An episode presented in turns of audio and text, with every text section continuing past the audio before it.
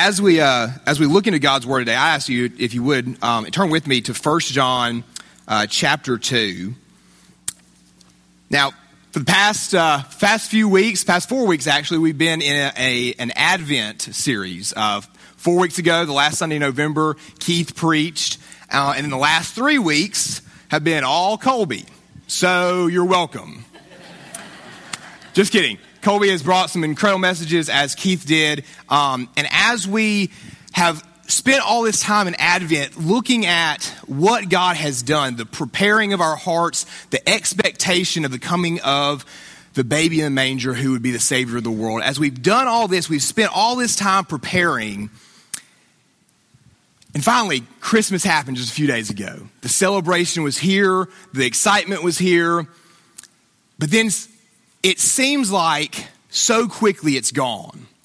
And our attention shifts from the excitement and all that surrounds Christmas, and it shifts into a new year.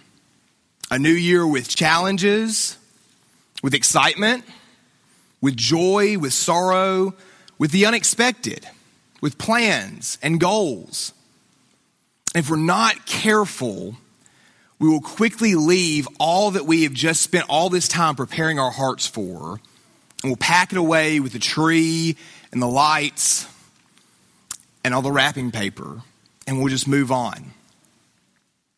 Now, as we consider what we would look at in the new year. We would probably expect a message on goals or on resolutions. Um, we all should, let's all make this goal to read our Bible every day. Or let's all make a goal and a commitment that we're going to pray at least 10 minutes every day. Or let's make a goal that we're only going to miss church when we're sick or have to be out of town. And none of those are bad goals at all.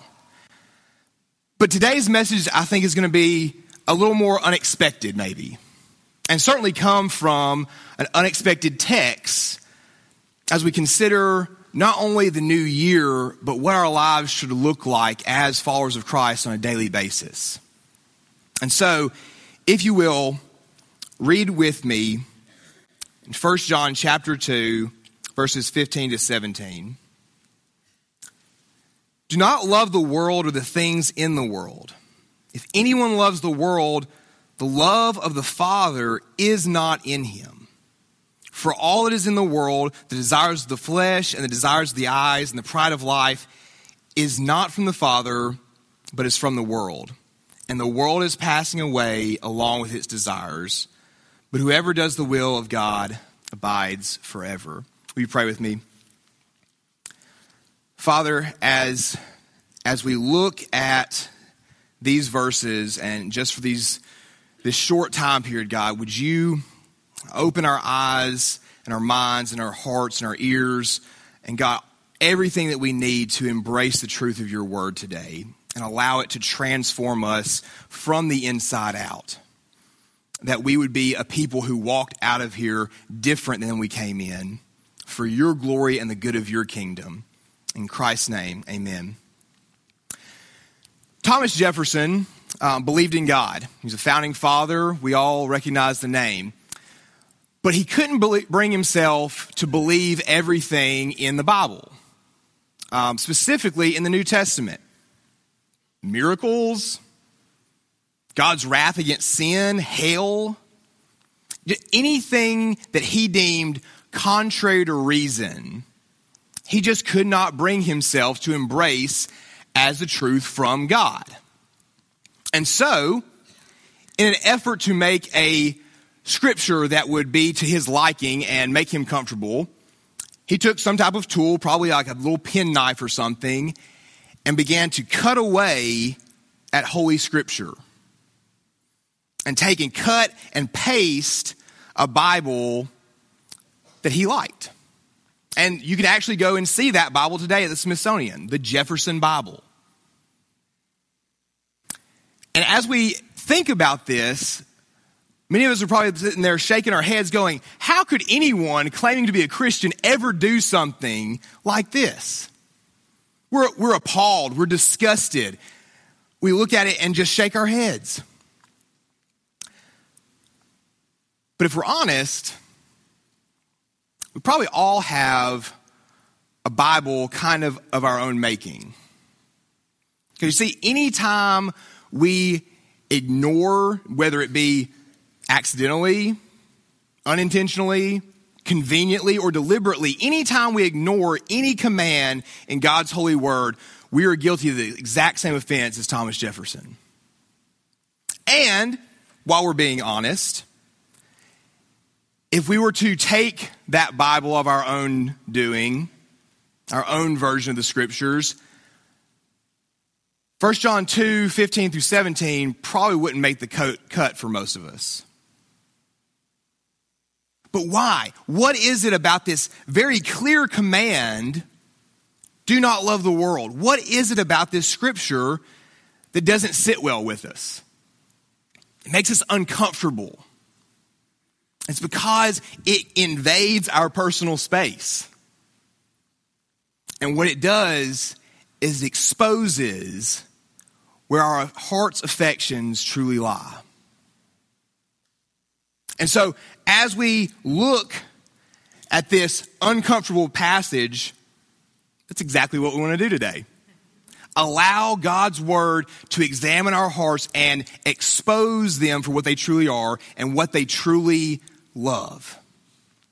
So, if you're following along today in your outline, you'll see that our first point about our love is that our love is exclusive. 1 John 2:15 again says, "Do not love the world or the things in the world. If anyone loves the world, the love of the Father is not in him." Now, before we dive further into this verse and unpacking it a little bit, I want to um, address a possible objection some of you may have. Um, some of you might be out there sitting there saying, now hold on, Jared, hold on. Just three weeks ago, Colby pe- preached a sermon from John chapter 3, and he talked about the great love that God has for us and how we clearly see that at Christmas time. God's love coming down, God giving his son. Well, if that's you thinking that, first of all, I want you to give yourself a pat on the back for remembering a sermon from three weeks ago. But secondly, you're exactly right. And as I said earlier, we don't want to move past the great love of God. And that's why we're looking at this text today. And you will see that this text does not conflict with John 3:16. Trust me, John wrote both books. He didn't forget in 1 John 2 what he wrote in John chapter 3. These things coexist. And so when we look at what he says here in verse 15, when John writes about the world and the things of the world, he's not referring to God's created order from Genesis chapter 1. He's not referring to that. When he talks about the world, he's not referring to what John chapter 3 is even talking about, where he's talking about the people of the world, the people in the world that God has given his son for. No, what John is talking about here is a world order, a world system, a world system that is run by humans, operated by human beings who are fallen, sinful creatures, and that is orchestrated and directed by the greatest liar, the greatest rebel of all time, Satan himself. It's a world system that essentially encompasses everything that is against God, everything that opposes God, and it tells us that we can live without God and that we can be our own God. That is what John's referring to here. And when John warn, warns his readers to not love the world, he's giving us the same warning that Paul does in Romans 12, 2. Do not be conformed to this world. You see, here's the thing when, when you and I love something, something begins to happen. We begin to conform to it. We begin to give ourselves over to it. We begin to devote ourselves to it. And before we know it, we are enslaved to it. And so, as we look at the things of the world and our love for them, we have to realize that this love, this devotion that God has put inside us is exclusive. And that's why in Matthew 6 24, Jesus teaches that no one can serve two masters. For either he will hate the one and love the other, or he will be devoted to the one and despise the other. You cannot serve both God and money or wealth. We are exclusive in our love because God created us to love Him only. But the truth is, Scripture is very clear in its message. You and I are unable to love God while simultaneously loving the world and the things of it. And here we read that if we do love the world, that the love of the Father is not in us. But what is the love of the Father? Well, I would suggest to you that it is twofold. First of all, it is the, the message of Romans 5 8. But God shows his love for us in that while we were yet sinners, Christ died for us. It is the same message of 1 John 3 1 that says, See what kind of love the Father has given to us that we should be called children of God, and so we are. And it's the same message that we heard read by Colby earlier from 1 John chapter 4 verses 9 and 10 that in this the love of God was made manifest among us that God sent his only son into the world so that we might live through him. In this is love, not that we loved God, but that he loved us and sent his son to be the propitiation, the payment for our sin. This is the love of God. It's the same love we find in John 3:16. The giving love of God that asks for only our response. And so that's the second part of it. Is our response to this love. The love of God is the love that after we have embraced it and received it flows out from us in response to God and our love for him and in our love for the neighbor. This is what Jesus says in, again, Matthew chapter 22, 36 through 40, when he's asked, What is the greatest commandment? He says, Is to love the Lord your God with all your heart, mind, and soul. And the second is like it to love your neighbor as yourself. This is what we have been called to. This love of the Father that is overwhelming, that fills us up. And as we respond to it, it flows out to Him and to others. And it cannot coexist with love for the world. You and I cannot serve two masters. We will always love one and hate the other. But, but how do we know if we're loving the world? How do we know who we're enslaved to, what we're serving? I think we can answer that question by answering some other questions. Why do I, why, who do I live for from day to day? Galatians 2:20 says that I have been crucified with Christ and it is no longer I who live, but Christ who lives in me and the life that I now live, I live by faith in the Son of God. Who do I live for from day to day? How do I use my time, my money, my abilities? James 1:17 reminds us that every good gift, every perfect gift comes from above, from the Father of lights, in whom there is no distinction. And when we take the things God's given us and use them for ourselves or for selfish gain, we're not living out the purpose God has given them to us for.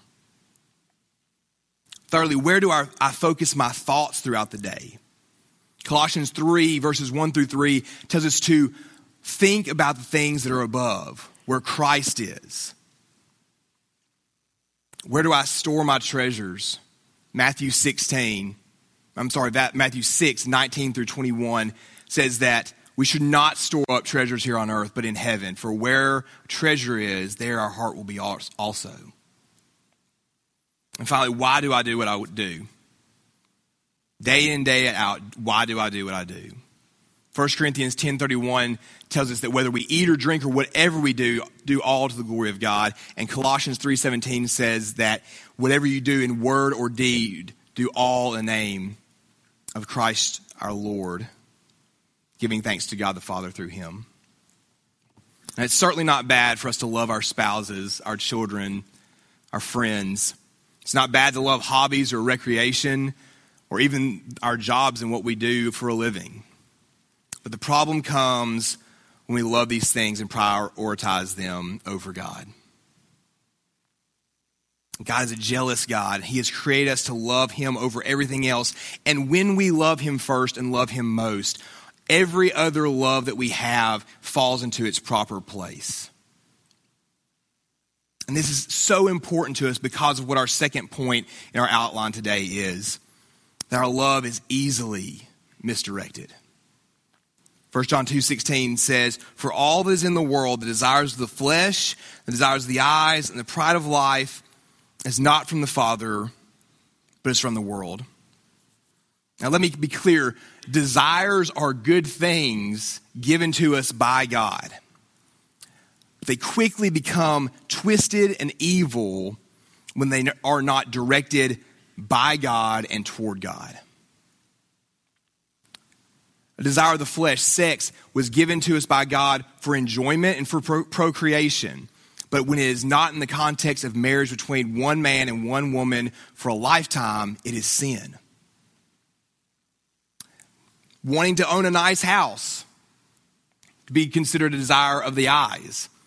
And working towards that goal is certainly not a bad thing, but when it leads us to covetousness and greed, it is evil. Rejoicing over a promotion at work, going along with the pride of life, it's not bad, but it becomes evil when we have degraded others to get there or when we then place ourselves as better than others once we're there. If we go all the way back to Genesis 3, we see that this is no new temptation. When we go to Genesis 3, we see the origin of what John is writing about here. And in Genesis 3, 1 through 7, it says, Now the serpent was more crafty than any other beast of the field that the Lord had made. He said to the woman, Did God actually say, You shall not eat of any tree in the garden? And the woman said to the serpent, We may eat of the fruit of the trees in the garden, but God said, You shall not eat of the fruit of the tree that is in the midst of the garden, neither shall you touch it, lest you die. But the serpent said to the woman, You will not surely die, for God knows that when you eat of it, your eyes will be opened and will be like God, knowing good and evil. Here's the verse in verse 6. So when the woman saw that the tree was good for food, the desire of the flesh, and that it was a delight to the eyes, desire of the eyes, and that the tree was to be desired to make one wise, the pride of life. She took of its fruit and ate. And she also gave some to her husband who was with her, and he ate. And the eyes of both were open, and they knew that they were naked. And they sewed fig leaves together and made themselves loincloths. Here in Genesis 3, we see Satan's inaugural temptation into this world system. We see the fall of the first Adam. And so it should come to no surprise to us when we see the second and the last Adam, Jesus Christ, coming into the world and how Satan goes about tempting him in Matthew 4 1 through 10. It says, Then Jesus was led up by the Spirit into the wilderness to be tempted by the devil. And after fasting for 40 days and 40 nights, he was hungry. And the tempter came and said to him, If you are the Son of God, command these stones to become loaves of bread. Fulfill the desire of the flesh. But he answered, It is written, Man shall not live by bread alone, but by every word that comes from the mouth of God. Then the devil took him to the holy city and set him on the pinnacle of the temple and said to him, If you are the Son of God, Throw yourself down, for it is written, He will command His angels concerning you, and on their hands they will bear you up, lest you strike your foot against a stone. Fulfill the pride of life. You're the Son of God. God's not going to let anything bad happen to you. Look who you are. But Jesus said to him, Again it is written, You shall not put the Lord your God to the test. And again the devil led him to a very high mountain and showed him all the kingdoms of the world and their glory, and said to him, All these I will give you if you will fall down and worship me. See all this, fulfill the desire of your eyes. I'll give it to you. Then Jesus said to him, Be gone, Satan, for it is written, You shall worship the Lord your God, and him only shall you serve. Jesus was tempted with the same things that John is talking about here in 1 John 2 16, and yet he remained without sin. You see, we are not like Jesus. Because as Romans chapter 1, specifically in verse 25, points out very clearly to us, our hearts quickly turn from the Creator to worship and serve and love the creation. In his book, Counterfeit Gods, Tim Keller um, says that our hearts are idol making factories that make good gifts from God ultimate in our lives and thus replace God in our affections. He writes specifically, What is an idol? It is anything more important to you than God. Anything that absorbs your heart and imagination more than God anything you seek to give you what only God can give. Our love is easily misdirected, and we must be on our guard against idolatry and worldliness because the gospel is at stake. the greatest threat to evangelicals in America is not persecution from the world as it is in some other places, but is seduction by the world. Charles Spurgeon wrote of this, the great 19th century preacher from Britain, said, I believe that one reason why the Church of God at this present moment has so little influence over the world is because the world has so much influence over the church. What an indictment, but how true it is. We will never reach the world by becoming like the world. And we'll never reach the world by withdrawing from it. The only way that we will reach the world is by extending to the world the one thing we have to offer, and that is the gospel. The one way we will reach the world is by loving God and loving our neighbor. John 3:16 rings true. It's love. God loved the world. God loved people made in his own image, and he sent Jesus for them. And just as God loved the world by sending his son, we love the world by giving the good news of his son. When our desires are in accordance with God's will, the world takes notice because our desires are no longer like its desires are. And Jesus taught us in Matthew 5 13 through 16 that his followers are to be salt and light. We're to stand out from the world. So, do you stand out? Do I stand out? What drives you? Is it love for the things of the world to gratify the desires of the flesh, the desires of the eyes, the pride of life? Can your desires can your lust be distinguished from your unbelieving family and coworkers and classmates? Do you stand out? Do I stand out? See, when our love is misdirected to things of the world, the gospel is at stake. And as we will see in this third and final point of today's outline, we are placing our affections on things that will not last when we love the world when our love is meant to last forever. 1 John 2 17. The world is passing away along with its desires, but whoever does the will of God abides forever. Now, it's likely that some of you um, have, exper- have had an experience like what I'm about to describe um, here, actually, even within the last few days. So,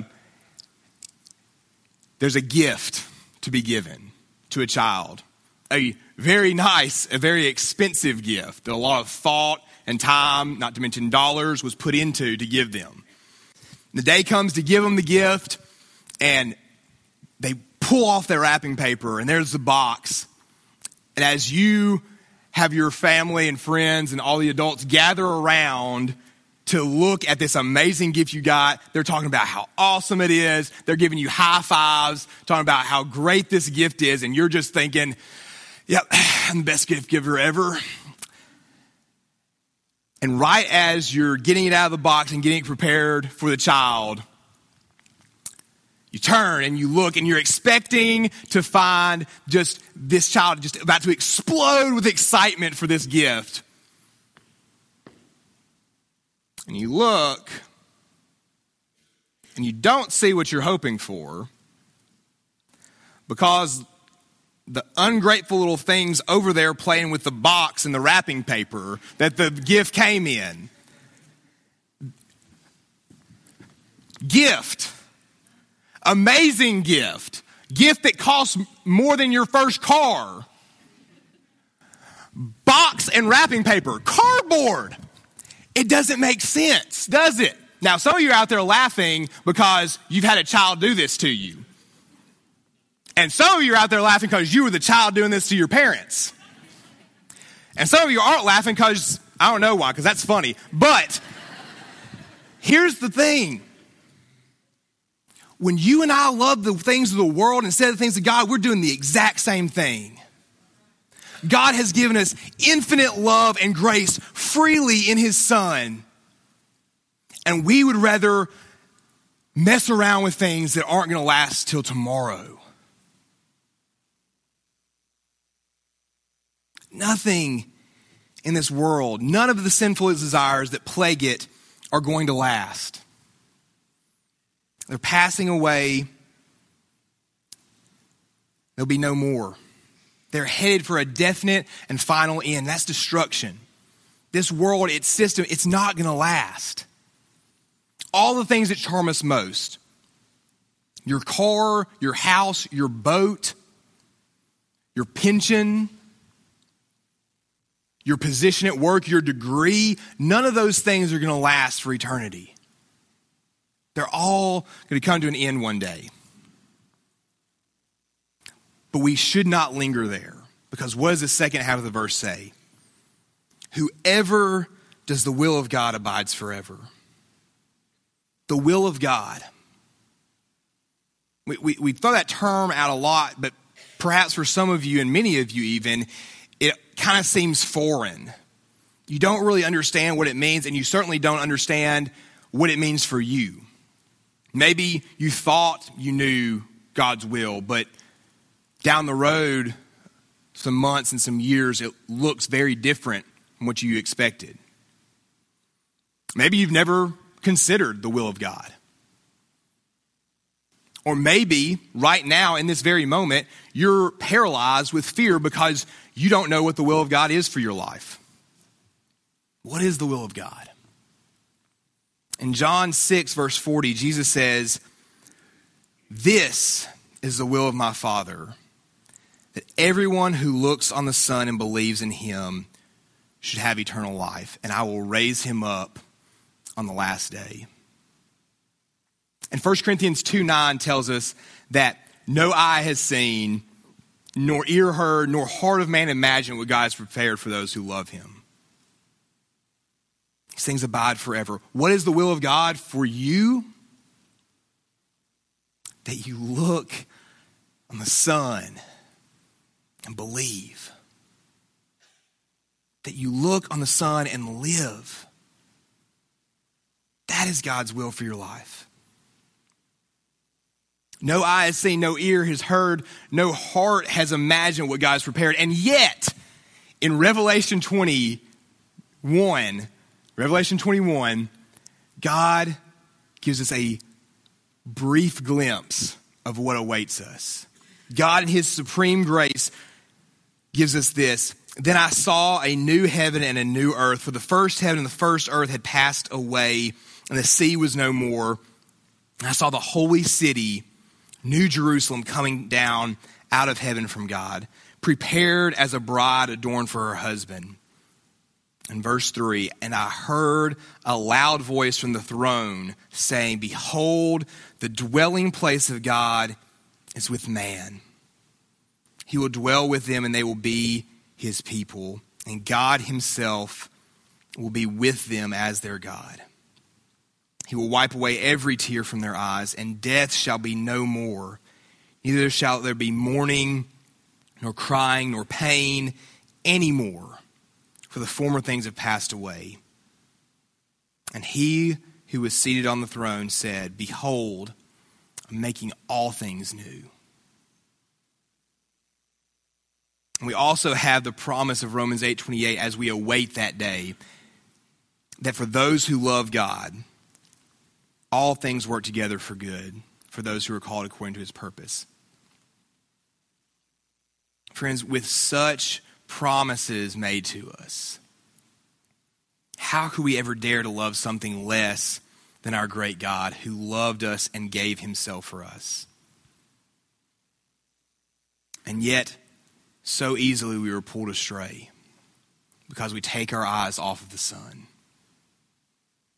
C.S. Lewis, in his book, The Weight of Glory, puts it this way It would seem that our Lord finds our desires not too strong, but too weak.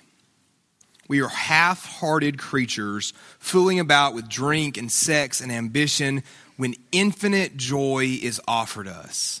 Like an ignorant child who wants to go on making mud pies in a slum because he cannot imagine what is meant by the offer of a holiday at the sea. We are far too easily pleased. So, in conclusion, I ask you, what will you love in 2016? Because the love of God should lead us to love the right things for the right reasons. What will you love in 2016? Will you continue to cut and paste the parts of the Bible that you feel comfortable with and let your life be guided by those? Will you go on setting your affections on things that will only bring death when you've been offered eternal life as a free gift from God? Will the things of the world continue to steal away your love for the one who made you, who died for you, and who rose from the dead for you? What will you love in 2016? St. Augustine said this He said, Hold fast to Christ. For you, for you, he became temporal so that you might partake of eternity. What will you love in 2016?